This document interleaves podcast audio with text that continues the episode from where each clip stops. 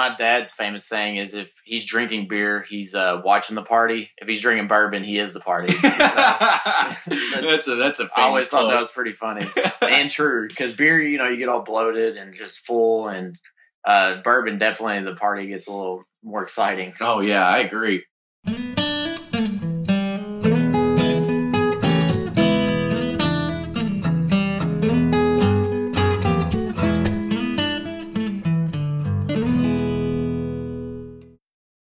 Ed Bly and Rising Tide Spirits are back again with a new release of Old Stubborn Bourbon.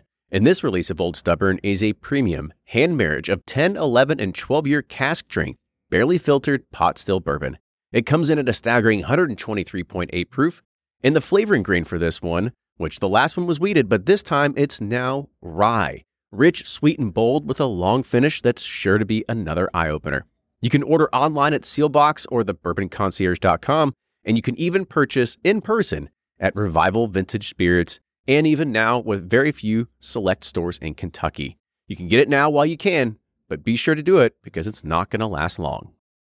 From their bar to yours, Chad and Sarah of the popular YouTube channel It's Bourbon Night bring you their favorite at home old fashioned mix with the new Elemental Elixirs Golden Hour syrup. It's a custom made syrup with notes of bold black tea, warm spices, and orange zest. All you need is your favorite whiskey and ice. No bitters needed. One bottle makes 16 drinks, so that's only $1 a cocktail before you add your own whiskey. They can also be enjoyed in other cocktails or spirits, mocktails, coffee, tea, and anything you can think of. It's crafted locally in Lexington, Kentucky, and you can get your bottle now at whiskeyambitions.com. And they're off for another Give 270 2020 Unicorn Raffle. Your $20 ticket gives you not one, but two chances to win from our lineup of 20 Woodford Reserve treasures, including the grand prize, the rarest unicorn yet, the Woodford Reserve Kentucky Derby 150 Baccarat Edition. Only 150 bottles were made and is just like the one the Derby winning owner receives. Quit horsing around and get your $20 tickets now at give270.org. Charitable Gaming License ORG 0002703.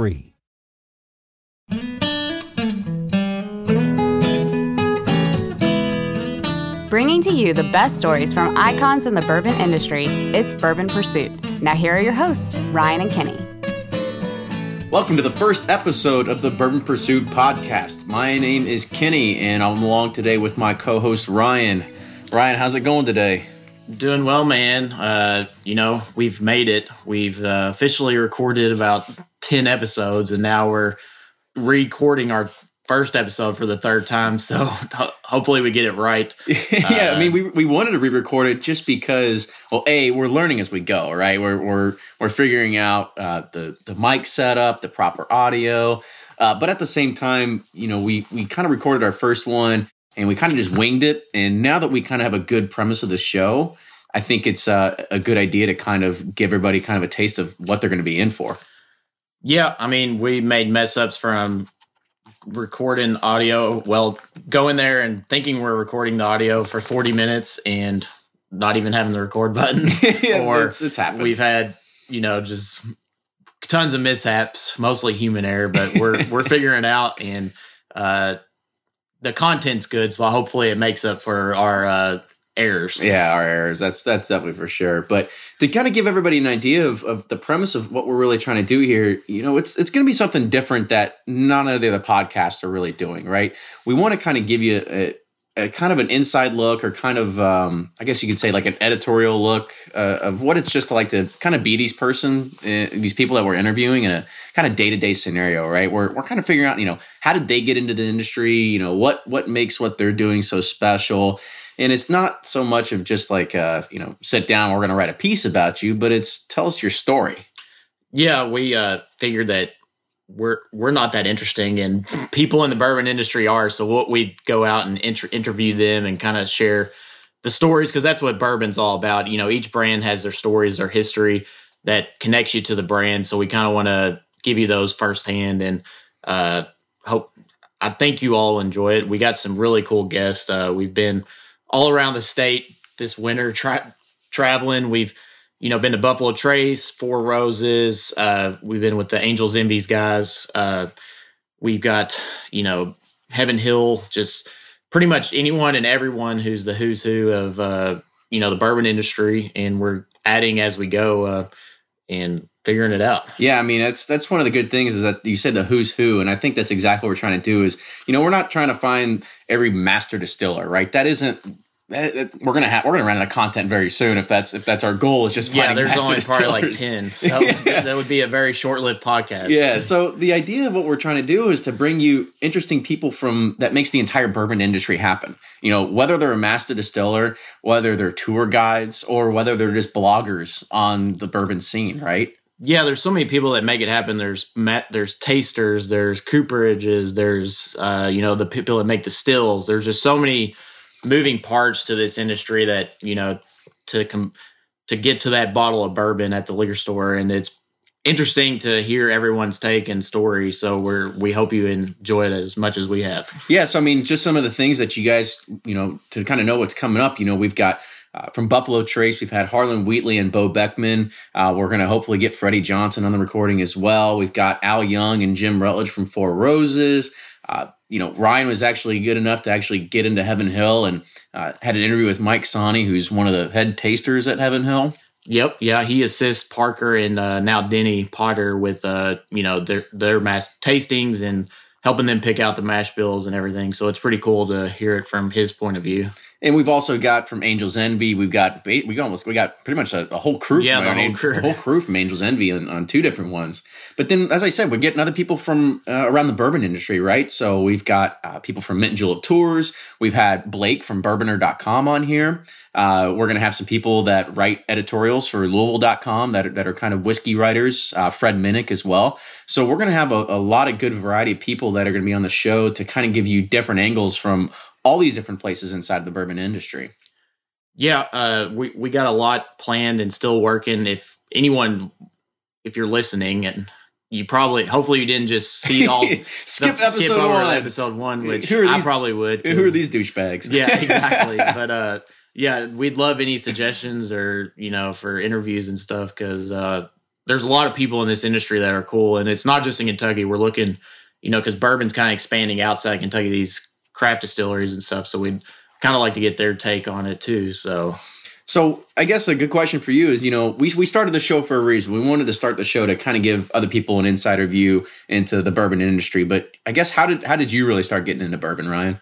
Well, I am from Bardstown uh, and been been around the industry my whole life. Uh, my dad's a machinist and kind of you know does some repair work for the local distilleries like Heaven Hill and Beam um, and Makers. So uh, just kind of grew up with it. Really didn't know it was that cool. Uh, just seemed like everybody worked there, and you know here in the past, geez, you know probably in the past ten years, but really in the past five years, it's just I've seen this explosion happen and. uh you know, I was like, so that's why I got with you. I was like, hey, I know a lot of people in the bourbon industry that are so so so so called uh, rock stars, and I was like, why don't we interview them and kind of you know share their stories? But anyways, uh, And when you say that, it's it's really funny because as as we've been going through and we've been talking to people, we you know when we go and interview these people, they're like, "So what's the premise of the show?" Or you know, "How'd you get started with?" it? And we tell them, and then afterwards, Ryan kind of goes off on this whole like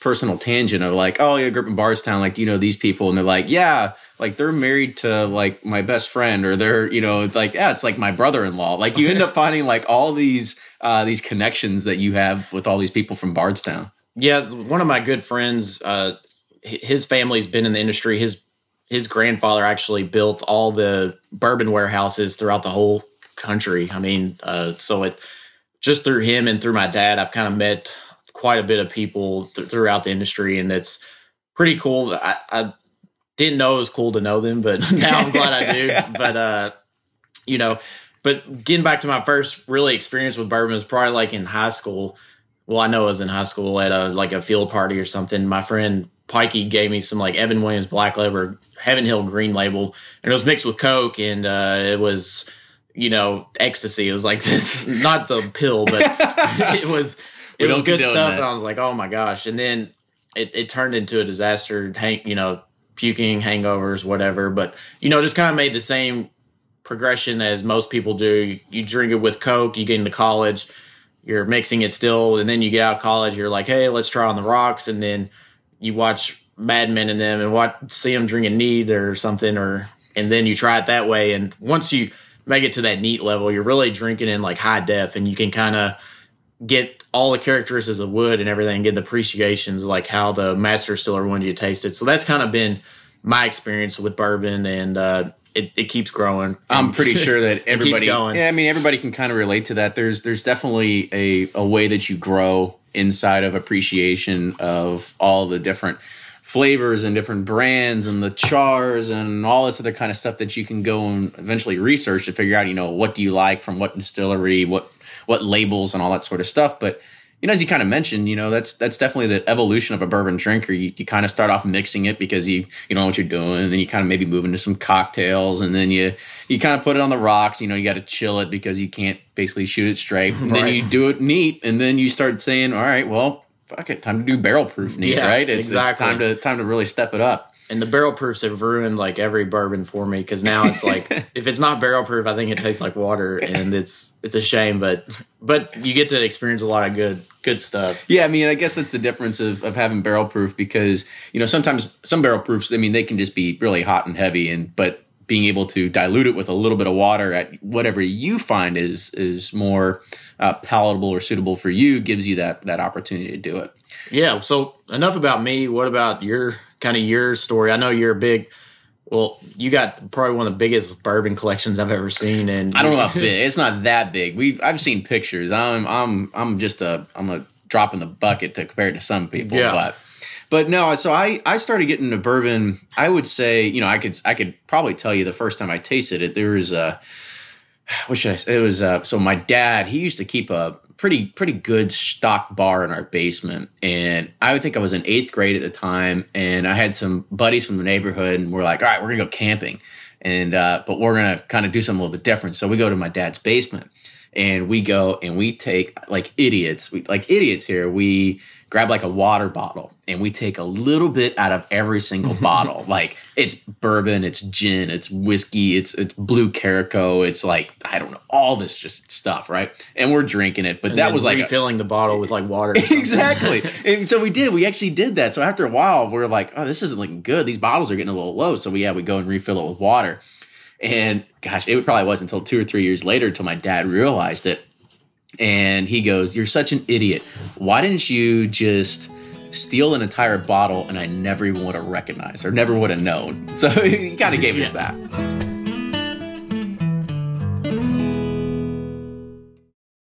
Customers are rushing to your store.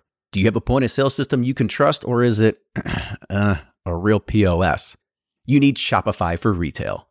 Shopify POS is your command center for your retail store. From accepting payments to managing inventory, Shopify has everything you need to sell in person. And with Shopify, you get a powerhouse selling partner that effortlessly unites your in person and online sales into one source of truth. Track every sale across your business in one place and know exactly what's in stock. Connect with customers in line and online. Shopify helps you drive store traffic with plug and play tools built for marketing campaigns from TikTok to Instagram and beyond.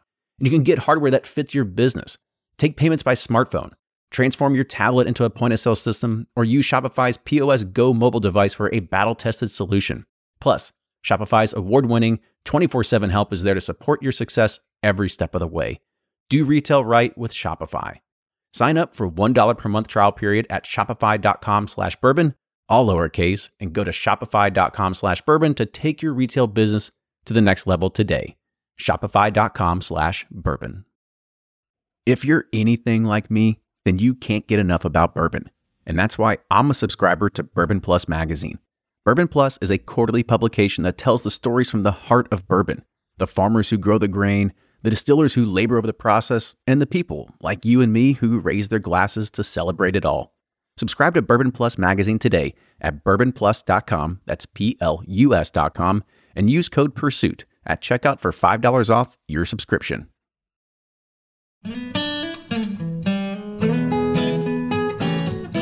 So really, how I started getting back into bourbon, uh, I guess for you know really getting into it is probably back in college. You know, we uh, we I joined one of the uh, probably the biggest bourbon drinking fraternity on campus, and at the time it was buying at you know for me it was buying Natty Light and it was uh, you know, giving ten dollars to say, all right, go give me an eighteen pack. But that quickly kind of turned around when uh, we started throwing these parties that basically had bourbon and coke everywhere. And that's kind of led up to the point where I was actually uh, social chair for a little bit, me and my best friend at the time were, and they had this this law in Lexington where it called keg tagging, where you couldn't actually buy a keg without it wasn't tagged. And so if a party ever got broken up, they would go and they'd see who the tag was registered to, and then you go and you get uh, cited or fined for you know giving underage drinking to like Yeah, 200 tracing kids. is no good. Yeah, so so we had to figure out a, a different way to do it. And really, at that time, if you wanted beer, you had to just go buy tons and tons and tons of cans. Well, we figured we could probably make this a little bit more interesting. So what we did is we We can make these parties a little bit more sloppy. yeah, maybe that's the best way to put it. So what we did is we had these big Gatorade jugs, you know, like those things you see on the sidelines Yeah. of football games. And we thought, you know, we could probably do, uh, and actually we kind of stole it from an idea at a bar, is they used to do bourbon and Coke pitchers for like, God, well, I think it was, you used to get them for $8 all you can drink, but they would give you a full pitcher of bourbon and Coke. So we said, you know, we could probably do like bourbon and Coke mixed in these huge Was things. this at Avio? Yes, back in the day. Yeah. And uh, and so what we did is we figured figured out the, the best ratio. And back then it was it was Kentucky Tavern and like Diet Pepsi, right? That was just kind of what we did. And and so we would go and we, it'd be one handle Kentucky Tavern to two two liters, and we would just keep dumping them in these things until it's completely full. Swish it around a little bit, and that's how we were able to kind of have uh, bourbon and coke at these big house parties and didn't have to really worry about you know cleaning up a bunch of cans or kegs or anything like that. And if we needed to get rid of it, it was easy to dump. Yeah. So I mean that was that was easily the the, the thing that kind of got me into it. So after college is when I started kind of really drinking bourbon. Um, you know, by itself, you know, not really mixing it. After after college, Old Forester became a staple in my house, and every once in a while, I'd splurge on like you know Four Roses small batch. And now I'm getting to the point where um, I'm getting a lot more high end stuff. So you know, I've I've gotten to the point where I if I find a bottle I like and I go buy like two or three of them. I keep one to open and I keep two to bunker, or uh, learn to you know get in all these these you know these places and know people to trade them off, and so I can you know keep that collection growing and start getting things that um, you know are harder to get. Right, so.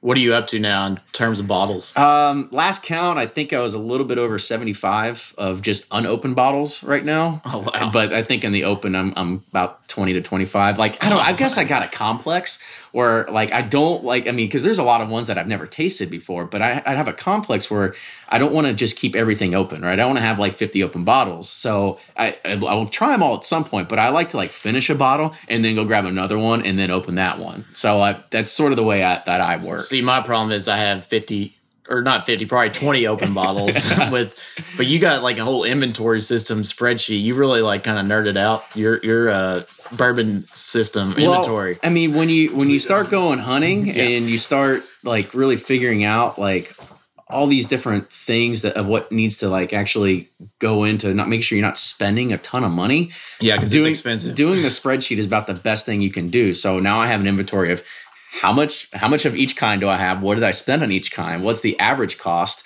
Um, and then you know even if I need to trade it off with something, I figure out what's the secondary market value. So if I need to you know if I need to take one of my my Pappy Van Winkles and trade it for something else, I need to know what the secondary market value Right. is so I can be able to uh, align it to, to whatever it is. What's your most prized possession? You know, it's it's kind of hard to say prize because I don't have a biggest collection as some other people out there. You know, I've got a few Pappy 23s. I got a uh, a Jefferson's Presidential 21 year. Um, you know, just got you know myself a, a William Larue Weller. Saz, I got a 2008 Sazerac 18. So there's there's definitely you know that 2008 Saz 18 is something that's that's pre tanked, right? So that's actually something that. Uh, is, is kind of unique that you can't get anymore. So I'm kind of very happy to, that I'll be getting that one. Um, but like I said, it's the the collection just keeps growing. But you know, I really couldn't do it if it wasn't for like the hunting groups that, that Yeah. really kind of started. I wanted to talk to you about that because you you got me involved in this local hunting group, and I highly recommend this for people out there. But kind of talk about like what group you set up here, the bourbon hunting group here in Louisville. Yeah, so it, it kind of started off, I would say, about a year and a half ago. You know, it was uh, I had this idea and I just kind of put it out on Facebook and I said, "There's there's so much bourbon out there, and my ability to go to 10 stores in a day or whatever to go and hunt for all these is is it's impossible, right? I Because don't we have a real life. We you know we have jobs. we, we do have jobs, right? Until this can become a full time job, right? But doubt that'll happen. Anyway, um, so I said, you know, there's there's my footprint just isn't big enough. So what's a what's a better way to do this? And I ended up putting it on Facebook, and I said, you know, if anybody has this idea or wants to kind of join me, you know, let me know. And so within the first week, I had like probably like four or five responses, and that's how it all first started. Basically, the premise was is we get on Facebook Messenger. So Facebook Messenger allows us to have anywhere I think up to like twenty to forty people up onto a, a single messaging thread. And what we do is we basically go to liquor stores, whichever ones are closest to you, and if you see anything good, you know, say like, "Oh, this is the price. Here's a picture. Um, does anybody want one?" And that was kind of the, the premise of it. But that sort of died pretty fast because, um, you know, a you've got to have a lot of trust because you're you're either spending you know a couple hundred dollars when you go to these places and you can't and if you're just with a group of some people and you know i might know everybody but you don't know everybody. And so you know you're dropping a couple hundred dollars and i don't want people to be in a bind to say like oh well i'm, I'm backing out now right? Right. we, we didn't really want that to happen.